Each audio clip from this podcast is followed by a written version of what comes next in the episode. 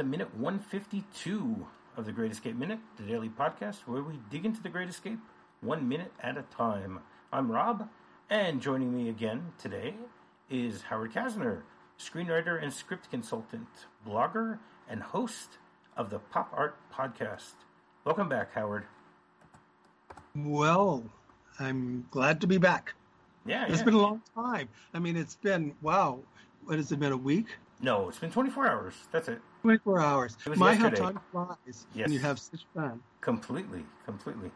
All right, well, minute 152 begins with Hendley looking away from the soldiers and goes all the way till we see Hilts riding into a sinkhole, or at least that's what it looks like. As we were discussing yesterday, Blythe and Hendley were trying to get away from their crashed uh, airplane, and unfortunately, Blythe went in the wrong direction and was shot by a German soldier who uh, basically got a dead center shot and did a did a very nice job of getting rid of another British actor in the movie. yes. As, is is that something that you've that you've seen in other movies where they where they do that? So, you know, from your screenwriting perspective, is there something you know? Is there something to that where you get rid of a particular nationality? Well, it's not so much that I think that is happening. And I don't know if we'd want to get into this now. We can whatever you want. Yeah, but um, it's not unusual for the U.S. to want to look good and look better in films not necessarily made in the U.S. or uh, like, for example, there were almost no Americans involved in The Great Escape. They had a very minor role to play.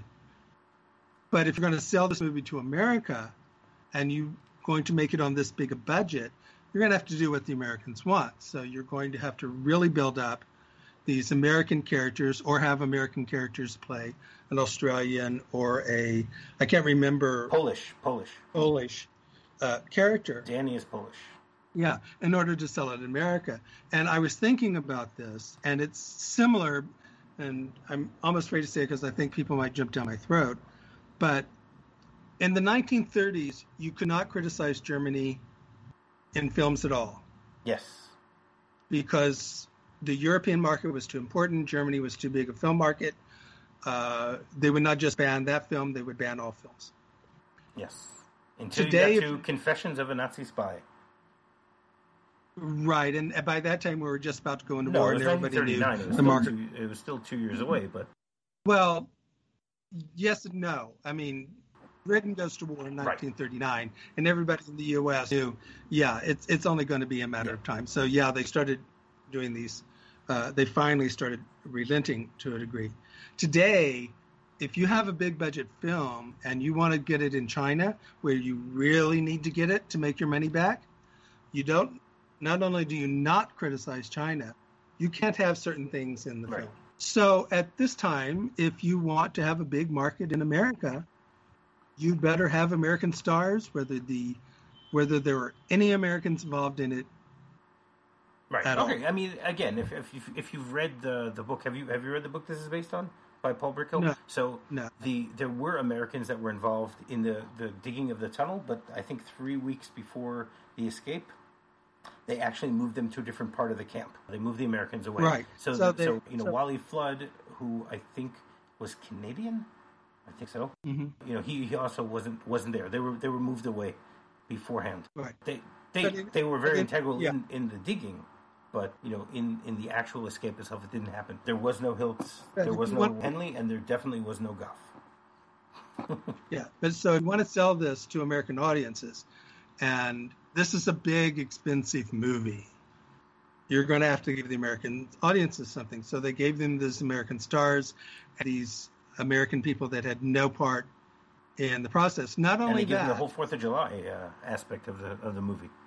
Right.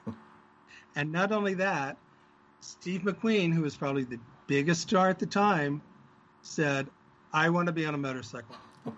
I don't care how you get it in the script. You put that in the script and give me on the motorcycle, or I don't do the movie. And they're going, Well, okay, this never happened. It's totally fiction. But Steve McQueen is our selling point, he's our biggest star. We got to do whatever Steve McQueen Yeah. wants. Now, it's an exciting part of the movie. It's one of the most exciting and best parts of the movie. but we all know what. Not, well, it's not only the most exciting part, one of the most exciting parts of the movie. It's also one of the most iconic parts of this movie. Most Right. people who have seen this movie Right. will still be aware of the fact that, that there is some famous scene with Steve McQueen on a motorcycle jumping over a fence. You know, they might not they might not be able to know Right, so it's a two-edged that, that sword. it's the Great Escape. Uh, hopefully they will. Hopefully they do. But Yeah. in general, you're right. It, it was completely Yeah, it, it, it's a two-edged sword. You, you know, it, it didn't happen. It's totally fiction. They did it to please Steve McQueen. And ironically, it turned out to be one of the most exciting and, as you said, iconic scenes in the movie. So what are you well, going to do? they did it right. Yeah. So So in this minute, we start off with Hendley still looking at the the German soldiers who have just shot Colin, and he looks at, eh, eh, as we said yesterday, he looked at the guns, and then he just looks away. He's just doesn't want to have it. He doesn't want to look at them, and he looks down at the newly deceased Colin Blythe as he's holding on to him still. Yeah. Then we get another shot of this lush countryside. The truth is, it's, it's a very beautiful shot if you think about it. You know, you got you got I mean, we, we know that, that this is supposed to be on the German Swiss border. It's not really, but it's supposed to be. And we get a, a fraction of one or two seconds of, of, of the whole area nice and quiet and calm. And then we hear the sound of a motorcycle. And then we see a motorcycle appear in the distance riding towards us. And the, the music that Bernstein chose to use in the scene is just amazing because it's a very energetic beat and it, it feels somewhat playful and adventurous and stuff like that. I mean, in in, in two weeks we're going to have a, uh music es- expert on the show, so maybe she'll be able to to, to explain to us more about uh, music motifs in in films. But I just love the music in this movie. it is. Uh, Elmer Bernstein is one of the best uh, composers, one of the finest composers of film music. So, and it's also iconic. The music itself is iconic. Yeah, I'm I'm still shocked that the, the, the music itself wasn't nominated for anything at the Oscars that year. The, I mean, the only the only thing this movie got nominated for was the editing, which we're, we're we'll we'll talk about later this week because we're we're we're definitely going to get to the scene where where they were nominated for. He did he didn't win, but he was definitely nominated for that. So then we get to see the uh, numerous shots of the motorcycle. The motorcycle, you know, we, we get Hilts coming towards us. He does it in a very interesting manner to basically give us, I guess you could say, gratuitous shots of, of a motorcycle. In, in some ways, I would call this uh, motorcycle porn. By the by, I, I, as soon as you said that, the word the words motorcycle porn entered. exactly head. because because that's more or less what it is here. He's showing off his his motorcycling skills. You know, I, I wonder. I, I, I assume this is probably one of the only movies that has uh, such gratuitous shots of motorcycles. If anyone out there knows of others that that are Well- as iconic and as gratuitous, let, us know. Oh sure, Easy Rider. Y- Yes and no. I, I, I there are motorcycle shots, but I think this movie plays the motorcycle shots a, a little a little more, even though it's only just a few few minutes on screen. But it uh, it's very heavy in this movie. We get to see, go up a hill, and as he goes up the hill, we get to see in the distance. You get to see the mountains in the distance, and you get to see the fence, along with a, a little Swiss flag hanging on a pole in the distance behind him. He just continues moving along, and again, it's it's it's shot beautifully. There's no question about it.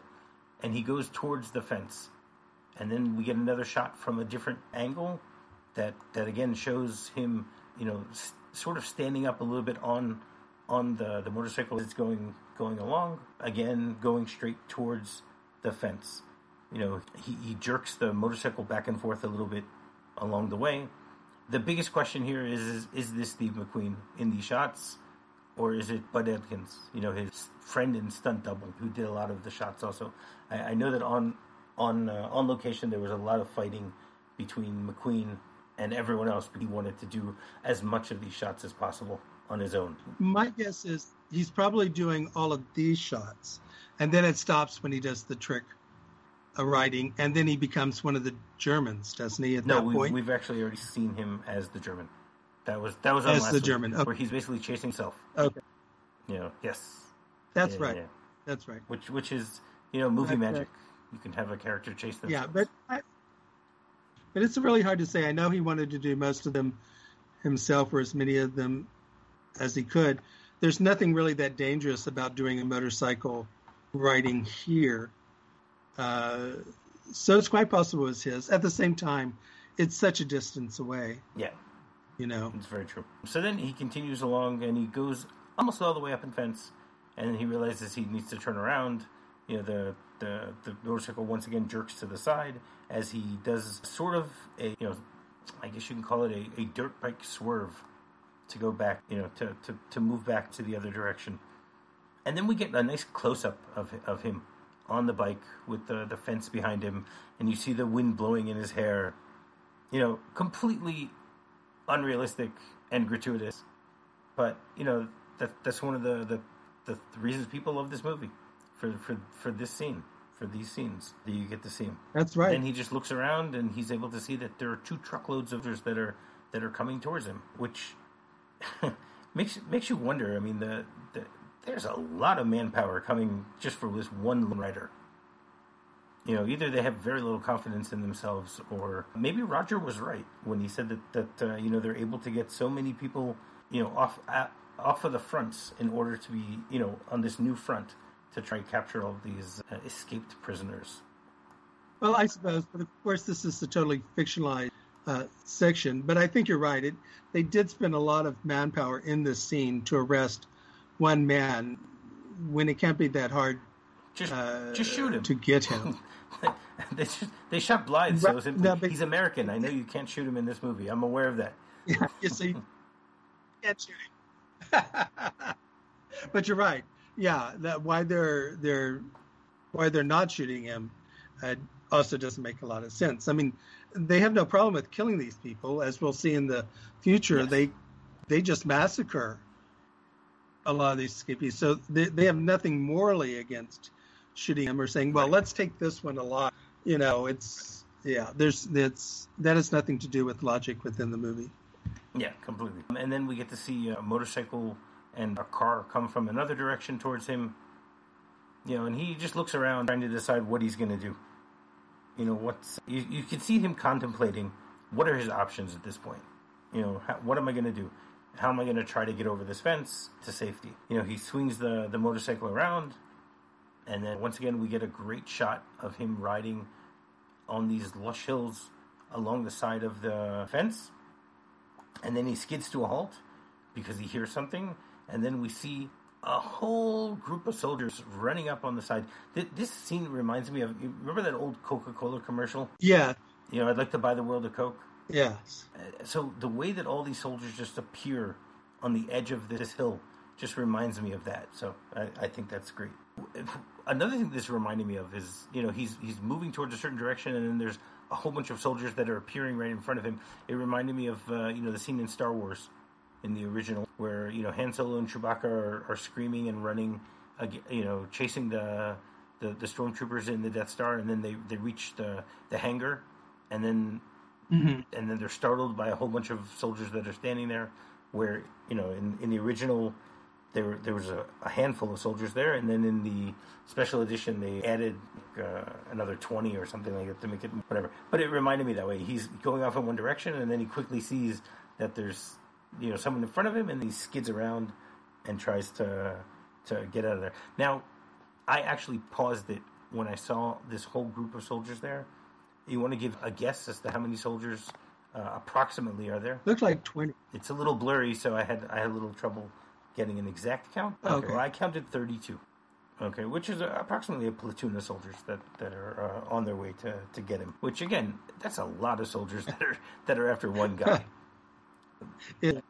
And then he, he spins around and then goes closer to the, to the fence and starts speeding along along the fence. We see that he's picking up speed along the way, and then he actually it this actually looks like a golf course in some ways. Oh yeah, because it almost look looks at, like it's a sand pit that they're exactly. Exactly. That it looks like he's about to go into a sinkhole. Yeah that's actually where this minute ends. Did you have anything else you wanted to say about this minute, Howard? No, I don't think so. All right, great. So why don't you once again tell people how they can contact you, how they get in touch with you? Uh, well, again, uh, it's easiest to find me on Facebook, Howard Casner. I suppose I should spell that C A S N E R. Uh, for my uh, screenplay consultation page, my blog is Rantings and Ravings. Uh, the podcast is called Pop Art, and it's easiest. It's on a lot of streaming channels, but the easiest place to find them is probably on Apple and Podomatic and Anchor uh, you know, uh, you need to search for pop art, but you probably also need to search for my name as well. All right, great. You can get in touch with us by contacting us by Twitter. Our Twitter account is Great Escape MXM. Our Facebook group is The Cooler. Our email address is thegreatminute at gmail.com. And our website is thegreatescapeminute.com. So until tomorrow, tally ho. Tally ho.